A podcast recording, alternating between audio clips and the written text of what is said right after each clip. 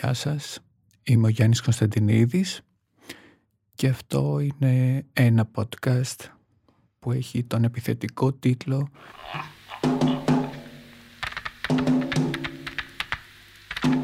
«Κυνισμός και υπεραπλούστευση». Είναι τα podcast της LiFO. Αφορμή για όσα θα ακολουθήσουν είναι η πρώτη απάντηση που έδωσε στις τρεις από τις 14 τελικά γυναίκες που τον κατηγορούν για πράξεις γενετήσου χαρακτήρα και η οποία ήταν η εξής. Εάν προσέβαλα κάποιον ή τον έκανα να αισθανθεί άβολα, λυπάμαι ειλικρινά και δεν ήταν στις προθέσεις μου. Είναι μια πρόταση πολύ πλούσια σε περιεχόμενο παρά το ότι εκ πρώτης όψεως φαίνεται πολύ απλή. Όμως, προτού πλευρίσουμε το περιεχόμενό της, ας ξεκαθαριστεί ότι τα πρόσωπα που εμπλέκονται στην υπόθεση δεν έχουν σημασία για την προσέγγιση του ζητήματος που τώρα εδώ θα προσπαθήσω να κυκλώσω. Ως εκ τούτου, θα ήταν ίσως καλύτερο να απαλλαγούμε από κάθε προκατάληψη που μπορεί να γεννούν οι πραγματικές περιστάσεις και να σταθούμε στο ότι κάποια πρόσωπα έκαναν μία καταγγελία για ένα πρόσωπο χωρίς να μας ενδιαφέρει το περιεχόμενο της καταγγελίας. Ας κρατήσουμε ότι καταγγέλουν. Επειδή η πράξη εκείνου εναντίον του οποίου στρέφονται τους προκάλεσε ηθική βλάβη. Ας συγκρατήσουμε επίσης ότι η απάντηση εκείνου εις βάρος του οποίου έγινε η καταγγελία επιδιώκει να τον δικαιώσει στην κοινή γνώμη και ίσως, εάν αυτό θα ήταν ποτέ δυνατόν, απέναντι σε εκείνους που τον κατηγορούν.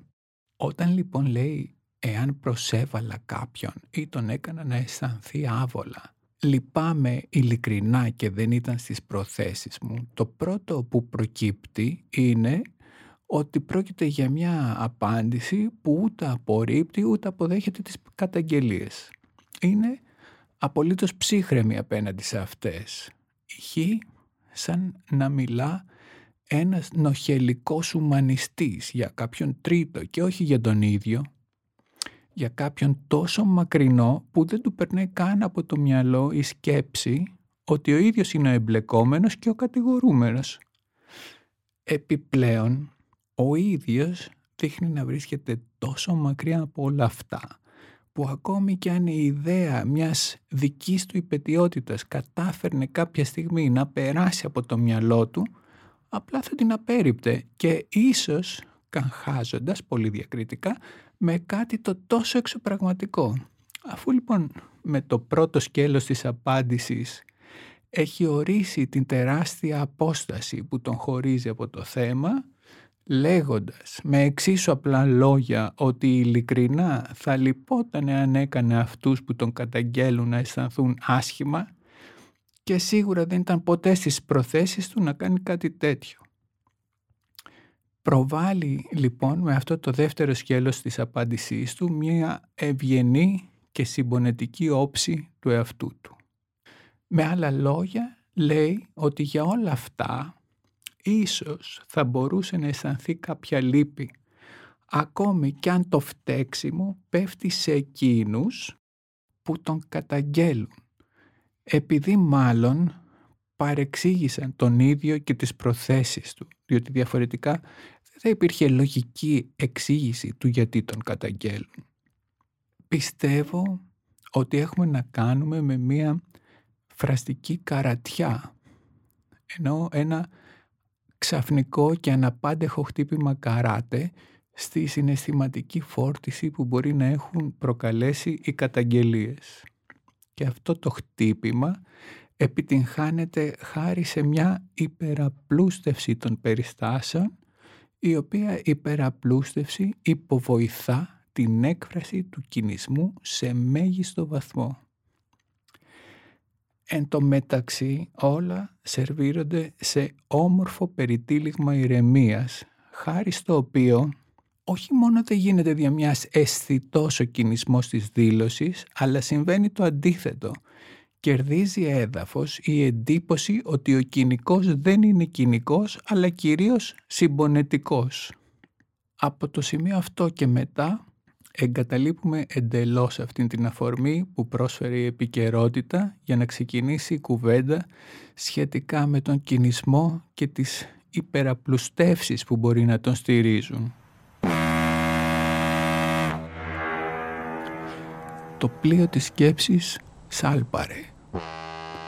Δεν έχει φουγάρα και πλέει ακυβέρνητο στη θάλασσα των ελεύθερων συνειρμών και των αναμνήσεων με την ελπίδα ότι στην πορεία του θα συναντήσει κάποιες ασφαλείς προσδέσεις.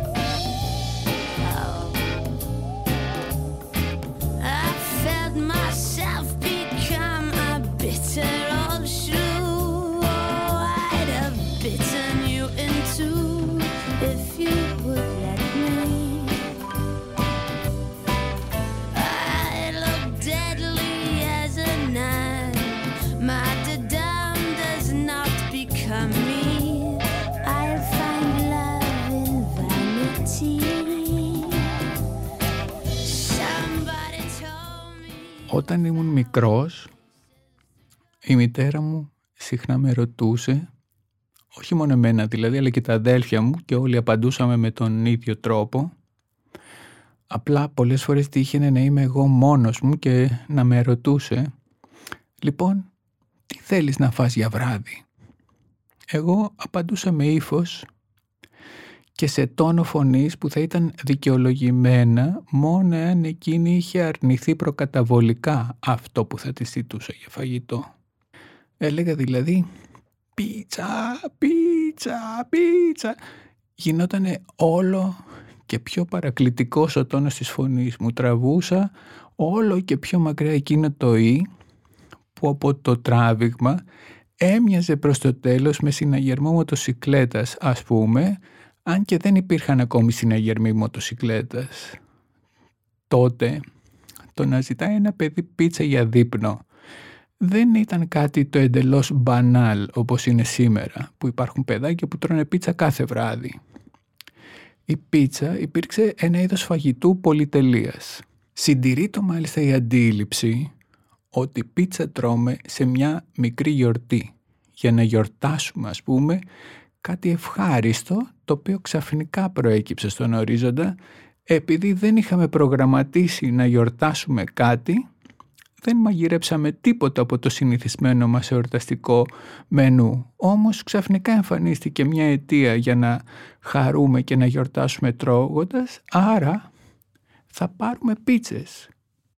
Πέραν αυτών των περιπτώσεων, στις πιο χαριτωμένες γιορτές όπως ήταν τα παιδικά γενέθλια, η πίτσα προσφερόταν ως κύριο πιάτο του πάρτι όχι μόνο επειδή άρεσε σε όλους, ούτε επειδή ως φαγητό που ερχόταν απ' έξω διευκόλυνε τη ροή των πραγμάτων, αλλά και για να νιώθει ο οικοδεσπότης ότι έχει εκπληρώσει ένα κοινωνικό χρέος του προς τους καλεσμένους του.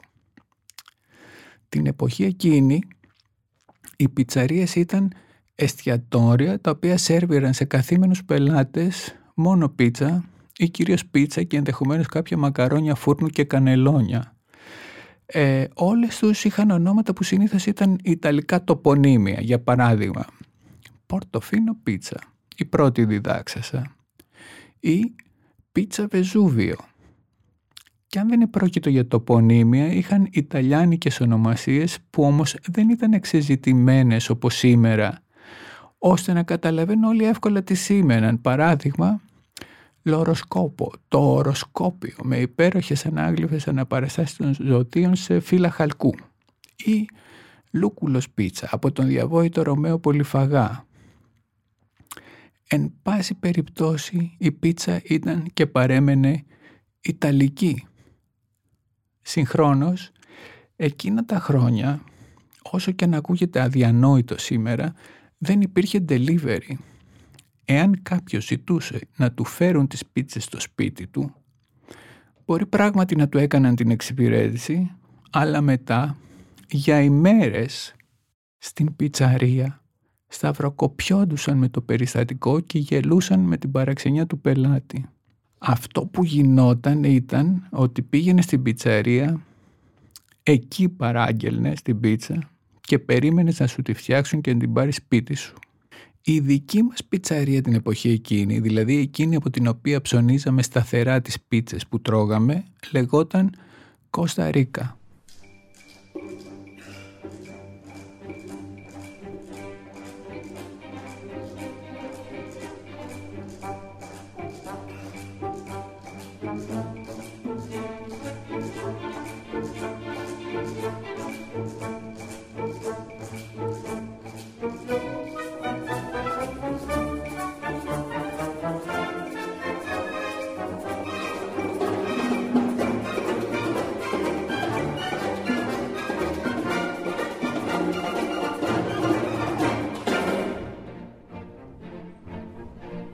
Την χώρα της Κεντρικής Αμερικής.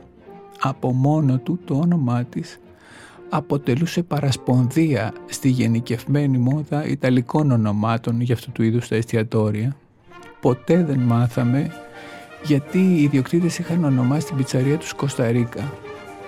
Υποψιαζόμασταν όμως πάντα ότι τον ένα εκ των δύο, οι οποίοι ήταν αδέρφια, τον μεγάλο, τον έλεγαν Κώστα και υποθέταμε ότι τη γυναίκα του η οποία απασχολείται επίσης στην πιτσαρία κάνοντας διάφορες υποστηρικτικές εργασίες κάπου στο θολό φόντο των μετόπισθεν λεγόταν Ρίκα. Οπότε έδωσαν στο εστιατόριο τους τα ονόματά τους παραβλέποντας την συμμετοχή σε όλο αυτό του νεόφερτου ανήμφευτου αδελφού του Κώστα. Συγχρόνως όμως το Ρίκα μας φαινόταν υπερβολικά κομψευόμενο και αυτάρεσκο για την εν λόγω κυρία που ήταν πάντα πολύ μετρημένη σε όλα της. Και ως εκ τούτου καταλήξαμε τελικά και πάντα εντελώς αυθαίρετα ότι μάλλον την έλεγαν Ρίτσα και κατά συνέπεια η σωστή προφορά του ονόματος της πιτσαρίας τους ήταν Κώστα Ρίτσα. Απλά επειδή ήταν γραμμένο με λατινικούς χαρακτήρες όλοι το πρόφεραν όπως και την Λατινοαμερικάνικη χώρα. Ποτέ, μα ποτέ δεν επαληθεύσαμε κάτι από όλα αυτά. Ήμασταν όλοι πανευτυχεί στο σπίτι, θεωρώντας ότι η πιτσαρία της περιοχής μας λέγεται Κώστα Ρίτσα. Είναι πολύ κοινικό αυτό και στηρίζεται σε μια απλούστευση. Τώρα πια το καταλαβαίνω, αλλά τότε όλα αυτά τα αντιμετωπίζαμε τόσο ανέμελα και καλοπροαίρετα, με τόση πολύ αγάπη πανανθρώπινου τύπου που και να μας υποδείκνει κάποιος τον κινησμό μας δεν θα καταλαβαίναμε τι μας λέει. Για τον ίδιο λόγο δεν διαρευνήσαμε ποτέ μήπως οι ιδιοκτήτες της πιτσαρίας δεν ονόμασαν το μαγαζί τους έτσι από τα ονόματά τους, όπως υποθέτουμε, αλλά επειδή πίστευαν ότι η Κώστα Ρίκα βρίσκεται κάπου στην Ιταλία.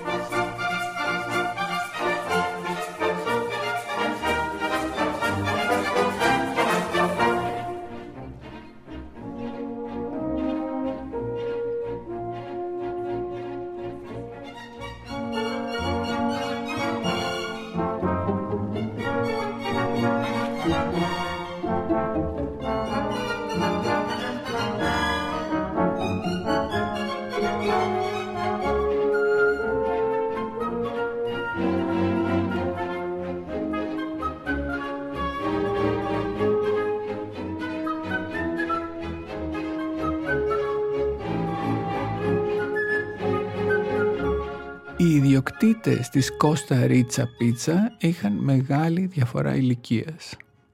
Ο μεγάλος, ο Κώστας, έμοιαζε να είναι πατέρας του μικρού, του οποίου το όνομα δεν το μάθαμε ποτέ, παρά το ότι ήμασταν εκεί πελάτες από την ημέρα νούμερο ένα που άνοιξαν και μέχρι που συνταξιοδοτήθηκαν στις αρχές του, της δεκαετίας του 2000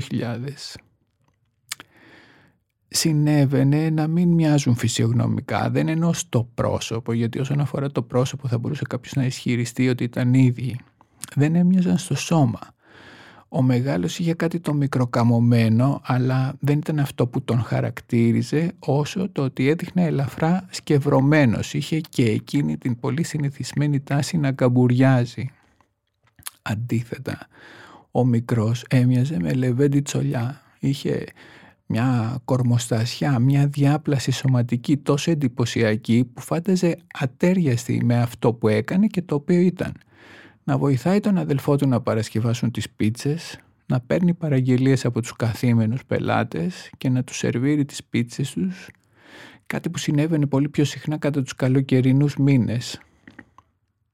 Εάν η μητέρα και ο πατέρας μου έλεγαν ναι στην πίτσα, που ζητούσαν τα παιδιά, τότε ένα παιδί, εγώ τις περισσότερες φορές, πήγαινε στην Κωνσταρίτσα, παράγγελνε τις πίτσες και περίμενε εκεί μέχρι να ψηθούν και να τις πάρει πίσω στο σπίτι.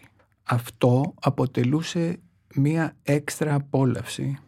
Μία απόλαυση απρόσμενη. Κάποιος θα έλεγε ότι ο χρόνος που περίμενε στην πιτσαρία ήταν αδικοχαμένος, αλλά κάθε άλλο ήταν πάρα πολύ ευχάριστος γιατί παρακολουθούσες μια διαδικασία αδιάφορη μεν αλλά που περιείχε όλον τον εναγνία τους σπιρτόζικο παραλογισμό του να έχεις Ιταλική πιτσαρία με όνομα χώρα της Λατινικής Αμερικής και κάποιοι να θεωρούν ότι είναι τα κοινότητα τα μικρά ονόματα του ενός από τους ιδιοκτήτες και της γυναίκας του.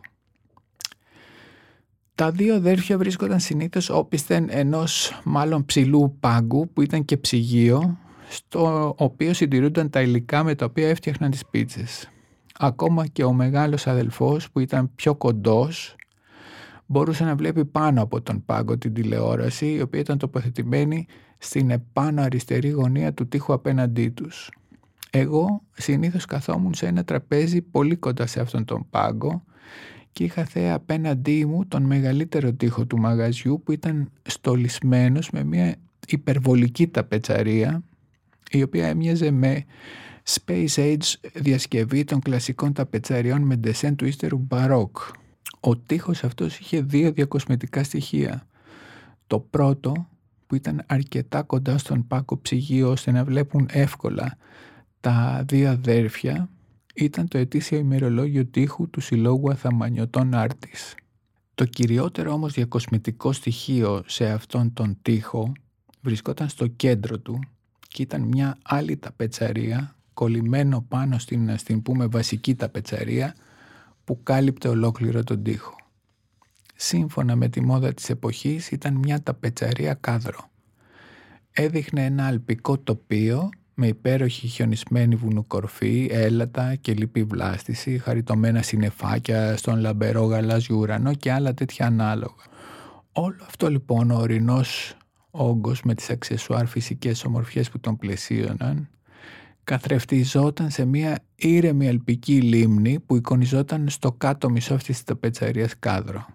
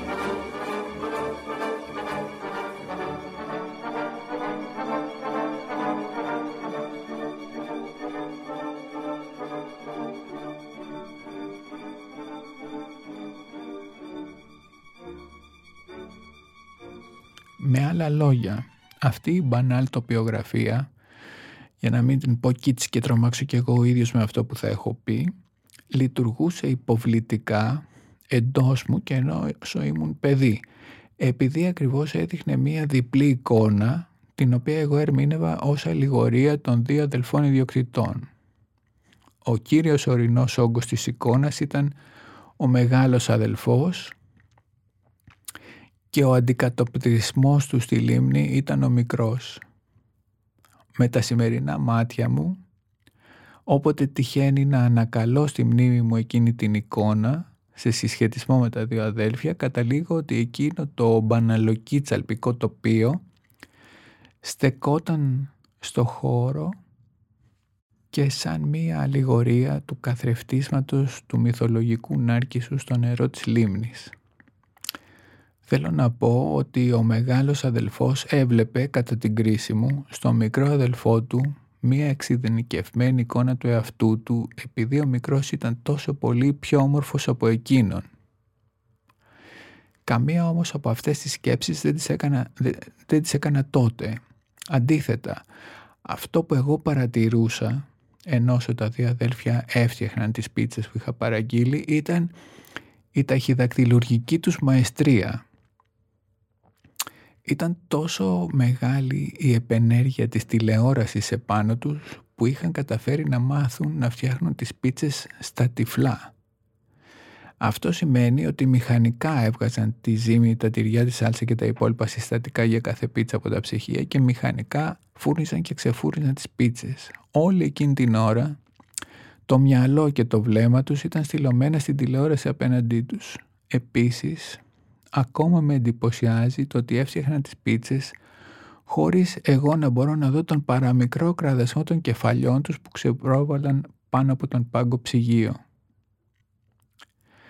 Πιστεύω ότι με έναν δικό τους λοξό τρόπο είχαν καταφέρει να φτιάχνουν τις πίτσες τους μόνο με κινήσεις των δακτύλων των χεριών. Ήταν σαν να ήθελαν να αποδείξουν ότι η πίτσα φτιάχνεται μόνο με τα δάχτυλα, ακριβώς όπως και τρώγεται μόνο με τα δάχτυλα. Επέμεναν πάρα πολύ σε αυτό και μάλιστα το τύπωναν στις χαρτοπετσέτες του μαγαζιού μην τυχόν και βρεθεί πελάτης που να μην έχει ενημερωθεί κυρίως επειδή ήθελαν να πείσουν τις νοικοκυρές πελάτησες ότι αν παράγγελναν πίτσα για το σπίτι θα είχαν και ένα κρυμμένο όφελος που ήταν ότι δεν θα είχαν στο τέλος να πλύνουν μαχαιροπύρουνα.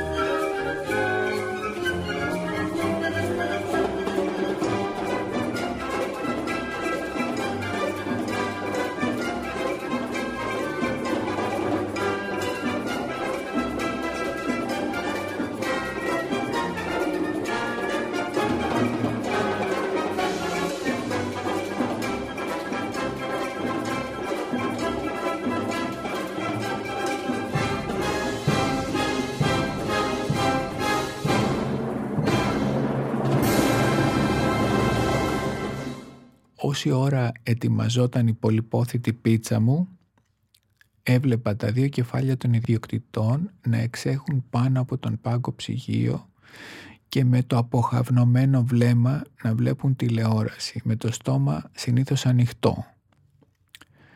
Το μουσολινικός σαγόνι τους έπεφτε κάποια στιγμή, ξαφνικά και έτσι έμενε το στόμα τους για πολλή ώρα ανοιχτό.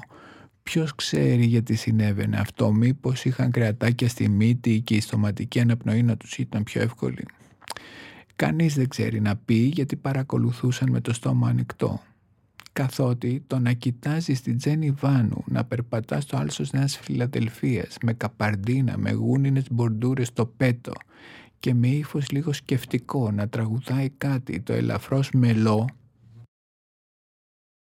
και όλο αυτό να είναι παραγωγή της ΙΕΝΕΔ στα ύστερα χρόνια της Χούντας δεν έχει τίποτα το συναρπαστικό ώστε να σου πέφτει το σαγόνι Τέλος πάντων εγώ μεγάλωνα και εκείνη απαράλλαχτη πίσω από τον πάγκο ψυγείο. Είχαν αρχίσει πια να μου μπαίνουν ιδέες. Να σκέφτομαι ότι κάτι κάνουν, κάτι με τα δάχτυλά τους που ίσως δεν θα ήθελα να φανερωθεί αλλά δεν έδινα προβάδισαν σε αυτές τις εικασίες. Ήμουν συμβιβασμένος με την αρχική τους εικόνα που ήθελε να την δηλητηριάσει τώρα η δική μου εφηβεία και αντιστεκόμουν καλά σε αυτές τις απόπειρες δηλητηρίασης με σεξουαλικότητα επειδή ήταν ξεκάθαρο μέσα μου ότι με ενδιέφεραν αυτοί οι δύο κυρίως ως τα πετσαρία τείχου με ελπικό τοπίο και ως αλληγορία του έρωτα του να αρκίσουμε το εξειδανικευμένο είδωλό του. Στο τέλος, κάθε φορά έπαιρνα απλά την πίτσα μου και επέστρεφα στο σπίτι χωρίς ποτέ να προσπαθήσω να κοιτάξω στα κλεφτά πίσω από τον πάγκο ψυγείο ενώ μου είχε περάσει από το μυαλό να το κάνω.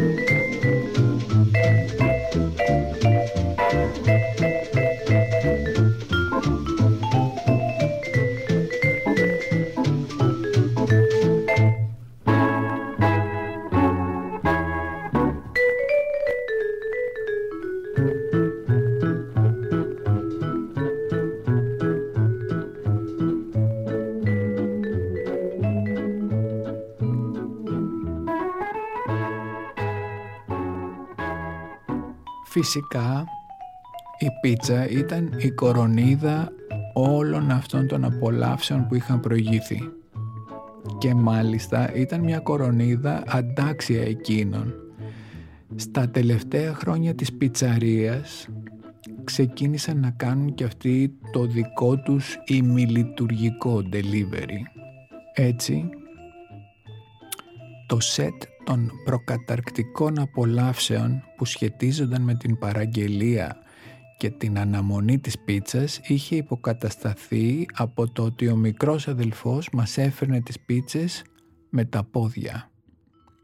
Έβρισκα και σε αυτήν την χαριτωμένη ανυμπόρια τους να συναντήσουν τις ταχύτητες της νέας εποχής κάτι το αυθεντικά ορεσίβιο, ένα στοιχείο που εξ αρχής με συγκινούσε σε αυτούς και με έκανε να τους αγαπώ χωρίς να τους γνωρίζω.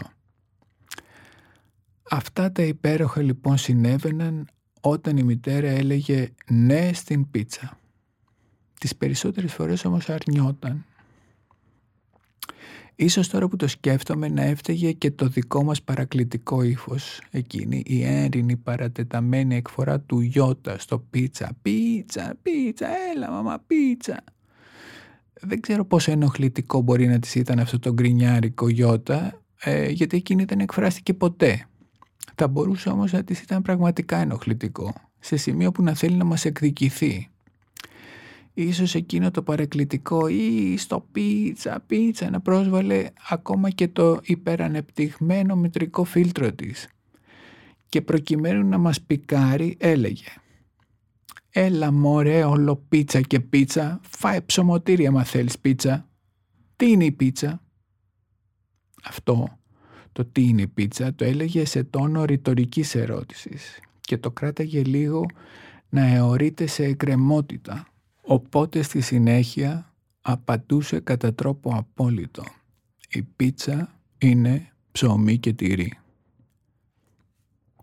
Αυτή θα έλεγα ότι ήταν η πρώτη μου δυνατή πρόσκρουση στην πανίσχυρη μάντρα του κινησμού και επαναλαμβανόταν αρκετά συχνά.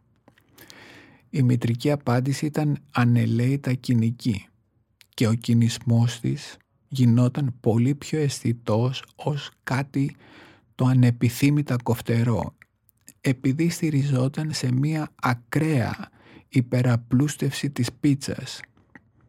Την ίδια στιγμή που για μένα η πίτσα εκτός από το τριφυλότερο όλων των εδεσμάτων ήταν και η κορονίδα μιας συναρπαστικής φαντασμαγορίας στην οποία το οικείο και το ανίκιο συνυπήρχαν ειρηνικά διαμορφώνοντας ευσταθείς παραλογισμούς που ήταν απολύτως ικανοί να κατακτήσουν τη μνήμη.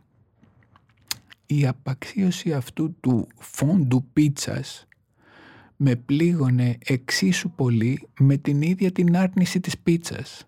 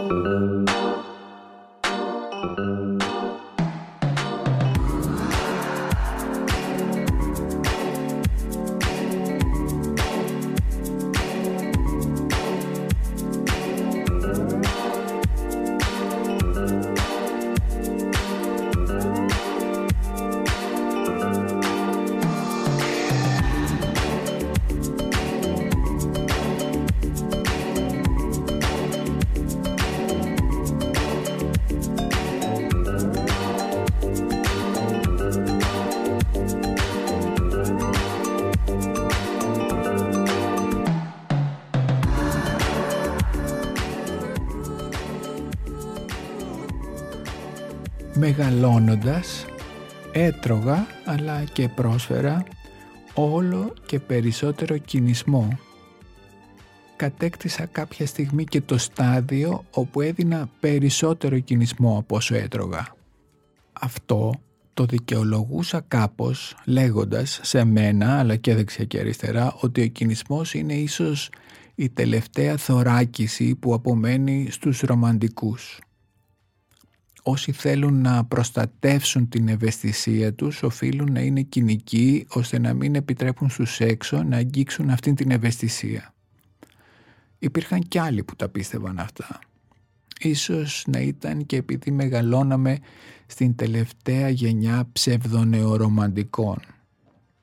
Δεν έχει όμως σημασία αυτό όσο έχει σημασία ότι όποτε επανερχόμουν κατόπιν εορτής, δηλαδή αφού είχα ξεστομίσει εγώ κάτι κοινικό ή αφού είχα εισπράξει κάτι κοινικό εις βάρος μου, ε, ανακάλυπτα σε αυτόν τον ε, κινησμό ένα θεμελιώδες συστατικό του, το οποίο ανήκει στο φάσμα μεταξύ της ελάχιστης απλούστευσης και της ακραίας υπεραπλούστευσης των συνθήκων και των καταστάσεων που γεννούσαν μια κοινική φράση, σκέψη, απόφαση κλπ.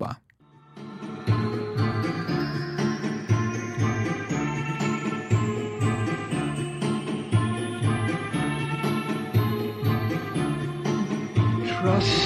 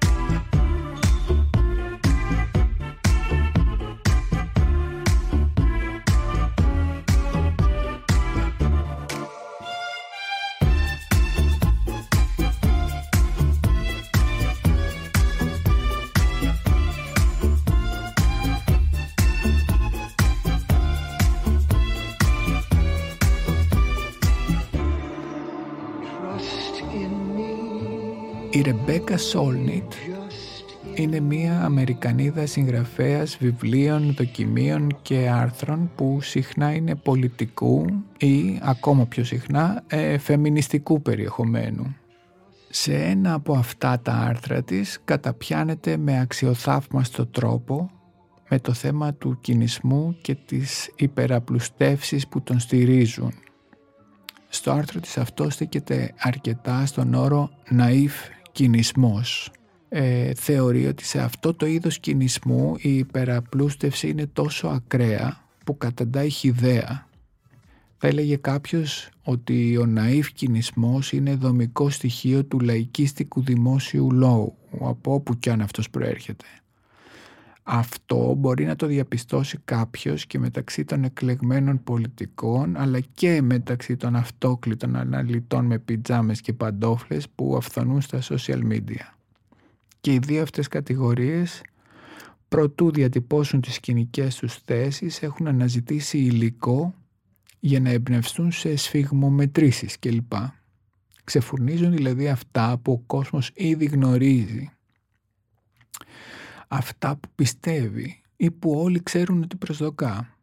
Απλά το κάνουν με ένα ύφος και με μια δικαιολόγητη αυτοπεποίθηση χάρη στα οποία ένα μεγάλο μέρος του ακροατηρίου τους πιστεύει ότι είναι πραγματικά πολύ σπουδαίοι προφήτες. Αυτό συμβαίνει επίσης επειδή ένα σημαντικό μέρος του ακροατηρίου τους δεν εντέχει πια να πορεύεται χωρίς να νιώθει ότι υπάρχει πράγματι κάποιος με τον οποίο οι απόψεις του ταυτίζονται και ο οποίος είναι τώρα εν ζωή και ενεργό πρόσωπο. Με ένα τόσο ζεστό κοινό να τον υποστηρίζει, ο ναΐφ κοινικός, όποιο επίπεδο και να είναι, δρά εκ του ασφαλούς και γι' αυτό διατυπώνει απόψεις που τις επιβεβαιώνει μόνο η πιο μπανάλ κοινή εμπειρία. Ταυτόχρονα καλλιεργεί ένα ύφος χάρη στο οποίο συσκοτίζει το ότι είναι εντελώς ανίκανος να προβεί σε μια σοβαρή ανάλυση. Και με αυτό το ύφος προχωρεί σε υπεραπλουστεύσεις που θα μπορούσαν να στηρίξουν τον κινησμό του.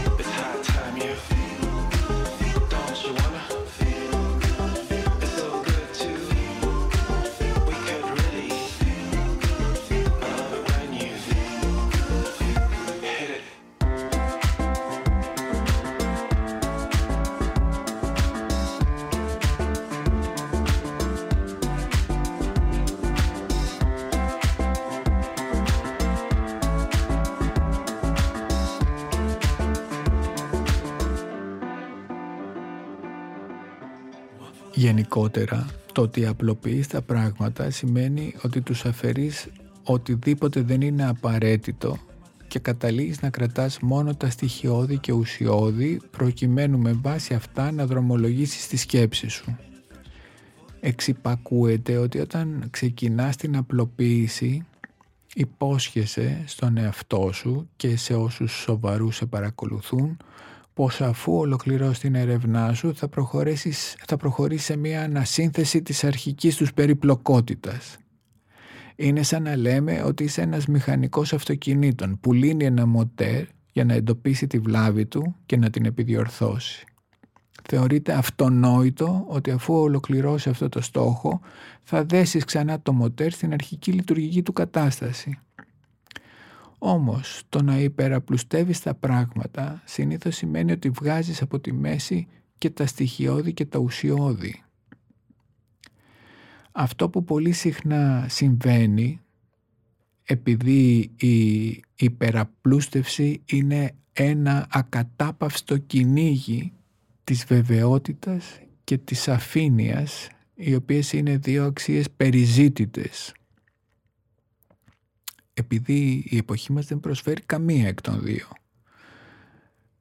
Πολύ σύντομα αφότου αρχίσει ένας ναΐφ κοινικός στις υπεραπλουστεύσεις, τον καταλαμβάνει η ακατάσχετη επιθυμία να κουρέψει με την ψηλή κάθε περιπλοκότητα ή τις υπενικτικές αναφορές ή τις πολλαπλές αποχρώσεις που μπορεί να περιέχουν τα πράγματα και οι περιστάσεις προκειμένου να αναχθούν όλα σε ξεψαχνισμένα πεντακάθαρα σούπερ διαφανή δίπολα που δεν αφήνουν περιθώρια για απορίες και δεν δημιουργούν την ανάγκη για διευκρινήσεις και για τα οποία ο καθένας θα μπορούσε να αποφανθεί με ένα «από μένα είναι ναι» ή «από μένα είναι όχι».